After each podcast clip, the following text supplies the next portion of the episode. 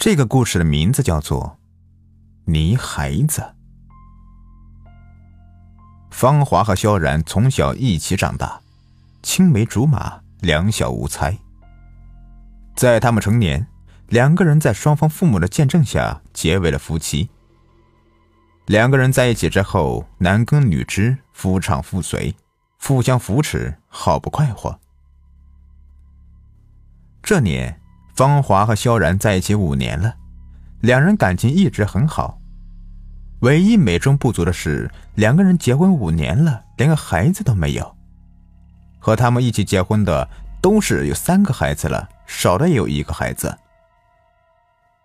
虽然萧然没说什么，芳华知道萧然非常喜欢孩子，早就想有个孩子了。芳华生不出孩子，非常的愧疚。背着萧然试了很多偏方，都不见效果。一次，他听人说有个神婆很灵验，只要在他那里请个泥娃娃回去，每天三炷香供奉，很快就会有孩子了。很多人试过，都怀上孕了。芳华一听就动心了，他背着萧然和家里人偷偷来到神婆家。神婆家里还有几个人求子的。等那几个人走了之后，已经是中午了。芳华来到神婆面前，说明来意。神婆看了看芳华的面相，神婆就告诉他，她没生孩子的原因是她命中无子。这是命中注定的，如果想要改变命运有孩子，那就要付出代价。芳华告诉神婆，她只要能给萧然留下香火。他什么代价也不怕。神婆让人给芳华从供台上请下来一尊小孩子的泥像，送给芳华。呃，记住每天三炷香，切不可见光，多给他供奉着小孩子的玩具。我陪他聊聊天，一个月之后你就会怀孕了。好，知道了，谢谢。我生了之后再来种些。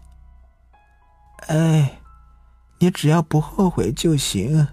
走吧，走吧。芳华抱着泥塑娃娃藏在衣服里就回家了。趁着萧然不在家，芳华赶紧把泥塑藏好，又上了炷香，才出去给萧然做饭。最近芳华感觉身体不舒服，不是疲乏就是恶心。刚开始，芳华不懂，以为自己生病了。他怕萧然担心，也没敢告诉他，自己一个人默默的悲伤着。这段时间，他太疲乏了，饭忘了做，连素泥他也忘了去上香。等他想起来的时候，已经是一个星期以后了。芳华在睡觉的时候做了个梦，梦里一个小男孩叫他妈妈。说他怎么这几天没去看他？他饿了。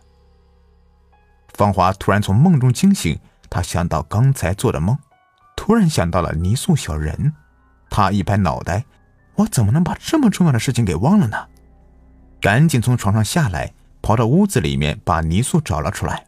“哎呦，宝贝啊，不好意思啊，是我最近身体不好才疏忽你的，那个千万别怪我呀。”刚说完，芳华的手不知道什么时候碰破了，竟然一滴血滴到了娃娃的身上。芳华刚想擦，就看到血滴不见了。他还以为自己身体不好，出现幻觉了呢，赶紧擦擦眼睛，仔细看。这一看，他吓坏了，竟然看到小泥人在不断的吸他的血。他想把泥人甩掉，可怎么都甩不掉，他吓得直接晕了过去。等他醒来，已经在医院了。是萧然干完活回家了，发现他躺在地上晕了过去，把他送到医院的。老公，我是不是得了什么绝症了？我最近感觉身体越来越差了。老婆，你想想什么呢？我要告诉你一个好消息，你不是身体不好，而是怀孕了，我们有孩子了。什么？你再说一次。我们有孩子了，老婆，你怀孕了。老公，这是真的吗？我不是在做梦吧？哎，你不是在做梦，只是医生说你身体太虚弱了，让你好好调理一下，要不生孩子会有危险的。我们终于有孩子了，我一定要照顾好他。芳华在医院住了一个星期，身体恢复的差不多就出院了。他出院的第一件事就是背着萧然给泥娃娃买了好多玩具，又上了三炷香。感谢完泥娃娃，他才去休息。刚休息下，芳华就做了个梦。梦里泥娃娃说：“他饿了，他要喝血。”芳华本能的护住肚子。他告诉泥娃娃，他现在身体不好，不能供给他血。泥娃娃要喝他的血，他肚子里的宝宝会有危险的。泥娃娃听芳华说不想喂他血。面目瞬间变得狰狞起来，一下子向芳华的肚子扑过去。芳华一下被惊醒了，发现自己还在床上，泥娃娃也不在自己身边，才放下心来。刚一放松下来，芳华就有种眩晕的感觉，她慢慢的挪了下身子，又沉沉的睡去了。芳华每天都做着泥娃娃来喝她血的噩梦，她的身体也越来越虚弱了。到了后来，连路都不能走了，只能靠在床上休息。小然看在眼里，疼在心里，他多次建议芳华打掉这个孩子。芳华一听打掉孩子，就像疯了一样，和小然大吵大闹，有的时候还用自杀来威胁萧然。萧然实在是没有办法，就任由他去了。终于，孩子在芳华对自己安然的度过了九个月，临产期马上就要到了。萧然带芳华来到医院，竟然得到一个噩耗。医生告诉萧然，芳华的身体已经支撑不住了，如果强行生下这个孩子，芳华可能随时会没命的。医生建议马上剖腹产保大人，芳华可能还有一线生机。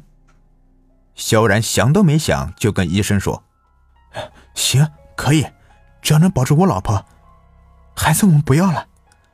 求求你们，一定要救救我老婆呀！”医生告诉萧然，做这个手术要他老婆同意才能做，病人要是不同意的话，没有求生意识也是救不活的。萧然来到芳华近前，老婆，我有个事情想求你。什么事情？你说。刚才医生跟我说你身体不适合生产，要剖腹产。只要能保住孩子，我都可以。医生说你们两个只能保一个，我说保你。医生建议我们马上去手术。不，不要，老公，我求求你了，我可以不活，但一定要保住孩子。我求求你了，没有孩子，我活着也没有意义。我求你了，老公。啊，我肚子疼。医生，医生，肖先生，对不起，孩子保住了。你老婆，她没了。不，老婆，你说好的要陪我白头到老的，为什么？为什么？这时候就看到神婆从走廊的尽头走来。哎呦，又是何苦呢？都已经告诉他了，他命中注定是没孩子的。为什么还要固执呢？